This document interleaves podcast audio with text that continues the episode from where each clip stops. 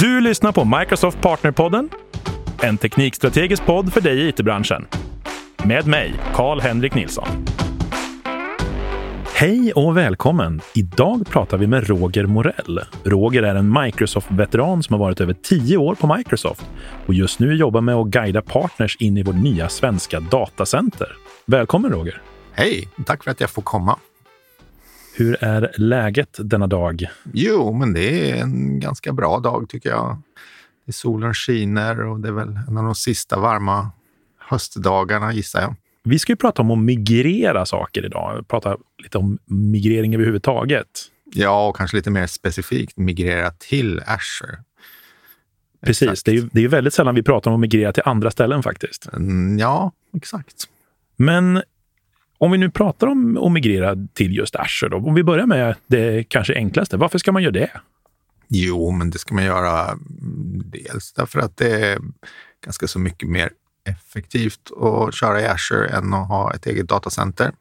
Som de som har egna datacenter vet ju att det är ganska jobbigt, det är ganska dyrt och så vidare, så vidare att hålla på med det. Precis, det kräver ju att man har en organisation för sitt, för sitt datacenter. Ja, sen är det ju kanske de som just jobbar i den organisationen tycker att det, en, det låter lite tråkigt att säga så här, men, men, lite så är det ju idag, att vi behöver ju eh, lite skola om oss till det som kallas för moln, vilket Azure är ett. Men det är också så att, eh, det ska vi inte prata om idag, det har vi pratat om tidigare, men molnet kommer ju till er också. Så att det är en sorts eh, molnifiering av allting. Och det här som, som då inte är moln i de gamla traditionella datacentren, då, det skulle jag nog i allra flesta fall är bättre att ha i Azure. Jag gillar när du kommer in i den här maffiaboss-stilen. Molnet kommer till er också. Ja, men jag försöker linda in det och säga att det här är ju snällt. Eh, så det är, en, det är en fantastisk möjlighet att vara med i ett migreringsprojekt till Azure ifrån IAS till IAS för att det ger en, ju den, liksom, en liten mjuk segway in i molnet om man inte redan är där. Ja, men precis. Och vi har ju ganska mycket verktyg för att göra det här faktiskt. Och jag tänkte specifikt att vi skulle klargöra lite grann, som jag ofta får frågor om, och det är ju Azure Migrate och någonting som heter Azure Site Recovery. Mm. Varför får man så mycket funderingar mellan de två verktygen hela tiden? Mm, jag skulle väl gissa att i, i början eh, man drar lite historien, så Azure Site Recovery, för den som inte har hört det, det är en teknik som heter Site Recovery som bygger på att man replikerar sina servrar kontinuerligt med ett visst tidsintervall. Eh, i, för att i den händelse av en katastrof i normala datacentret så kan man ganska snabbt ta upp dem. Man tappar lite data, men man kan ta upp dem i en annan lokation. Alltså det är en väldigt bra teknik som har funnits på marken mellan eh, Hyper-V-sajter och mellan eh, on-premises och i Azure ganska länge. Sen kom man ju på att det här är ju ett ganska smart sätt att migrera också. Att man undviker det här, eh, okej, okay, då stänger vi av på fredag eftermiddag klockan eh, fem. Så börjar vi kopiera och så, så sitter vi nervösa hela helgen och, och hoppas att kopieringen går igenom till på måndag morgon när vi ska köra i Azure. Eh, det är ju tråkigt, eh, dyrt etc. förfarande. Och då kom man ju på det att ja, men vi gör eh, licenser för Site Recovery, för normalt sett så kostar det per månad. Vi gör den gratis de första 30, 30 dagarna. Så att man kan alltså sätta upp kopieringen eller replikeringen till Azure för sina VMar, testa att de fungerar i Azure och sen gör man en cutover och då är det bara några få, få kilobyte som ska gå över de sista förändringarna från senaste replikeringsintervallet. Så det här är naturligtvis en basteknologi som vi fortsätter att nyttja i, eh, i det som heter Azure Migrate. Så när man började migrera till Azure så använde man Site Recovery för att, för att förkorta det hela. Då. Ja, ja precis. Att, och det är därför också det dyker upp en massa bloggar och grejer som pratar om Site Recovery, för det var det första man hade. liksom. Exakt, men under tiden så har vi naturligtvis försökt fånga upp det här behovet genom eh, något som heter Azure Migrate, vilket är egentligen ett samlingsnamn och en sajt. Och en eh, det är ett samlingsnamn på en massa olika komponenter som blir mer och mer integrerad nästan för, säga för varje år, men det är kanske till och med för varje halvår som går. Eh, men det är väldigt fokuserat på, på eh, migrering av en traditionell IAS-miljö in i Azure och förenkla det så mycket som möjligt. Eh, så att eh, Azure Site Recovery hjälper till med själva migreringen om man skulle välja att använda det, men den gör ju absolut ingenting annat. Du får bestämma vad, vad som ska migreras etc. etc. Det som finns i det här verktyget som heter Azure Migrator som alla ska använda. Eh, nu ler vi här lite, men, men det är, där har du den otroligt viktiga delen av att du kan göra en discovery av din befintliga miljö. Om det är så en VMware-miljö eller Hyper-V-miljö eller en miljö av fysiska servrar. Och Discovery kan ju hamna på flera nivåer. Det kan ju vara så att du, ja, du kan se vilka servrar det är. Eh, eller så skickar du in agenter på dina servrar och då får du en mycket djupare förståelse för hur applikationer pratar med varandra och så vidare. Och så vidare. Det är intressant att du nämner det här med agenter, för jag har ju hört det här med agent och agentless migration assessments. Mm. Ja, men när, när, man tänker sig att du har, du har en VMware-miljö eh, som du har ett stort gäng servrar i. Eh, nu är det ju så här, i en perfekt värld så är ju allting 100 dokumenterat. Alla vet vad som körs på alla servrar och så vidare. Och utan att, eh, alltså, så ser det ju inte ut någonstans naturligtvis. De här miljöerna har ju vuxit organiskt under lång tid och, och man har inte den insynen i det. Då behöver man ju titta in, så att säga. Vad, vad är det? Vi vill migrera till Azure men vi är lite oroliga över vad det finns för, för så att säga, beroenden och så vidare mellan olika servrar. För idag så är ju en server ofta lika med en app. Det här tänket att du ska köra massa, massa system på en server, det stämmer inte längre i 86-världen i alla fall. Men då så kan man då välja att köra en agentless discovery i en sån här miljö. Och, då kan, och det betyder idag att man går in och tittar på den metadata som exempelvis eh, VMware har kring serverparken och det är ganska mycket idag. Man kan få ut ganska mycket information. I början var Agentless ganska tacky. Man kunde få CPU och minne och så vidare. Men idag så kan du få ganska mycket information. Och det är den här vägen som de flesta väljer att gå, för det innebär att du slipper så att säga stoppa in ytterligare programvara i varje server. Men sen finns det de som vill se djupare beroenden, till exempel vilka olika hur, hur applikationer kommunicerar med varandra, vad som finns på varje server och så vidare. Och det, det, det går inte att plocka utifrån, i alla fall inte med mig veteligen, någon vettig teknik. Uh, så att då kan du installera en agent på varje server också, eller på, kanske på ett urval av servrar. Och då kommer du få djupare information som ger dig ännu bättre underlag för hur du ska migrera det här. Så kanske man rent av kan tänka sig att man börjar ibland med en agentless och ser att äh, jag kommer behöva gå djupare. Precis, ja. Du har ju nämnt både Hyper-V och VMware här nu som, som tänkbara, mm. Eh, vad säger man? Migreringsoffer, um, nej, objekt. Migreringsobjekt.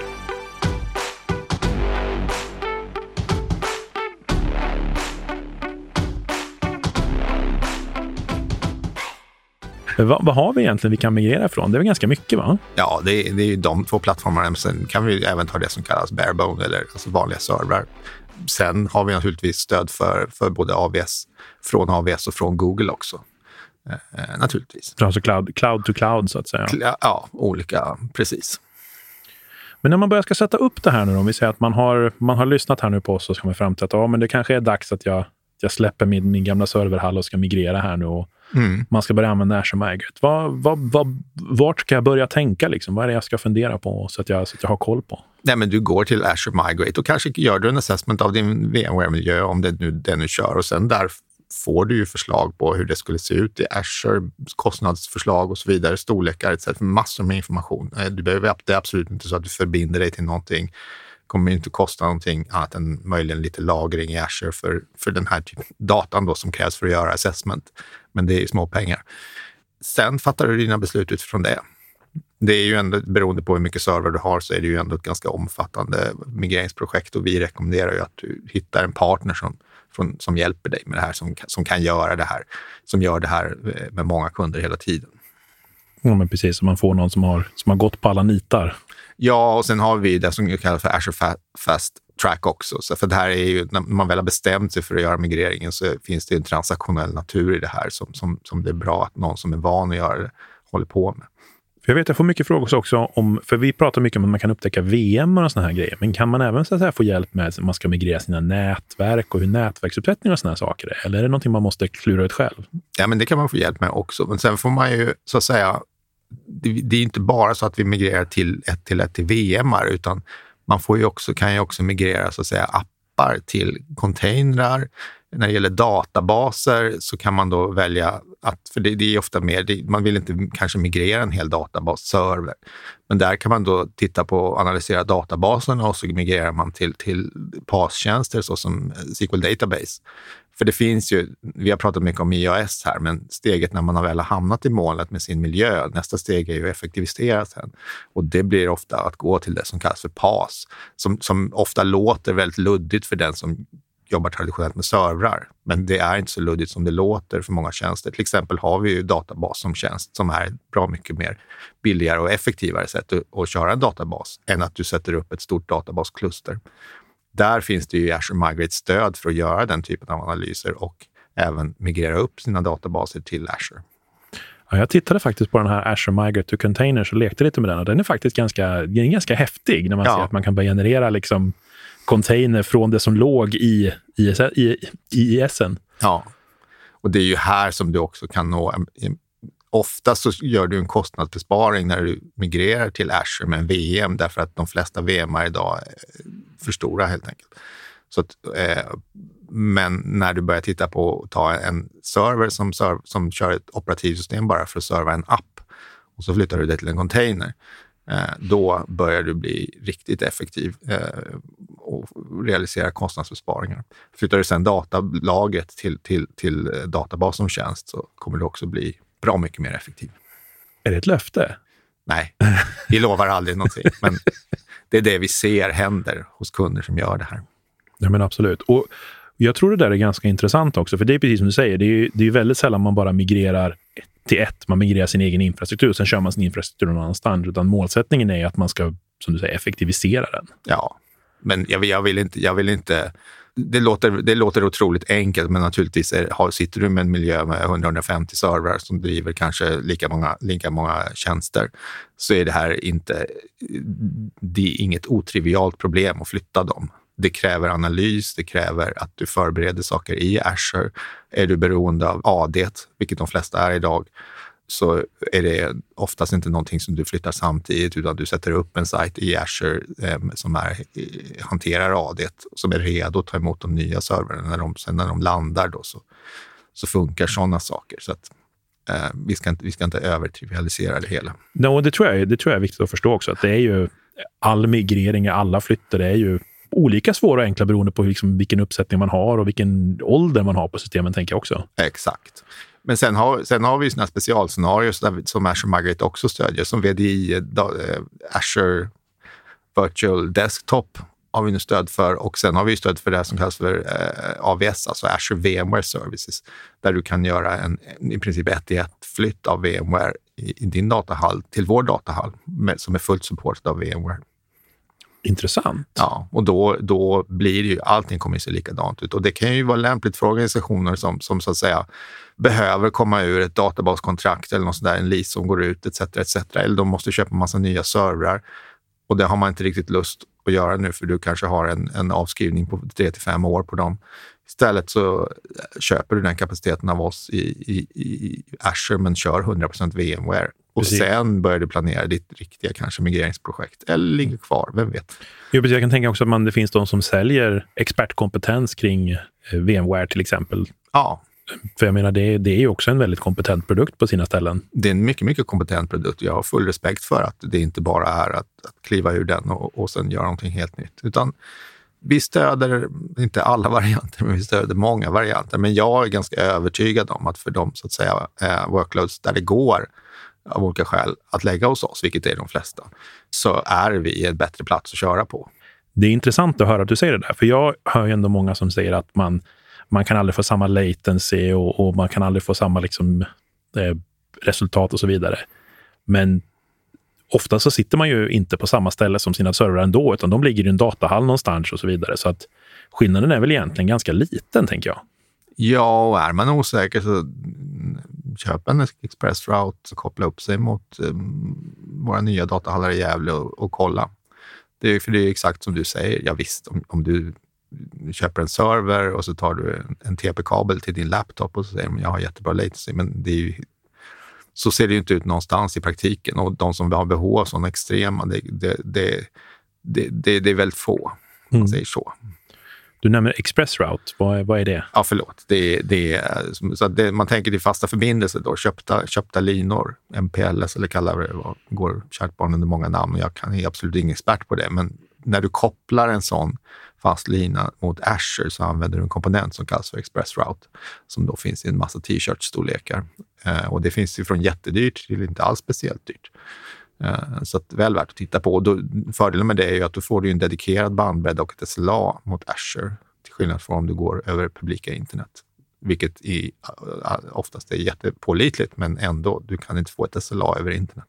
Nej, men precis. Och, och, det är ändå väldigt intressant det här som du säger, att man, om man är fundersam på, duger det här till? Det, det, det vore en jättebra idé om det bara duger till. Ja. Då är det väldigt tråkigt att sitta och fundera på, undra om det duger till. Det är bättre att spinna upp en maskin och faktiskt testa. Ja, faktiskt. Jag, jag förstår den typen av resonemang, men, men, jag tror samtidigt att det är lite defensivt. Och, och eh, vi tar gärna en diskussion.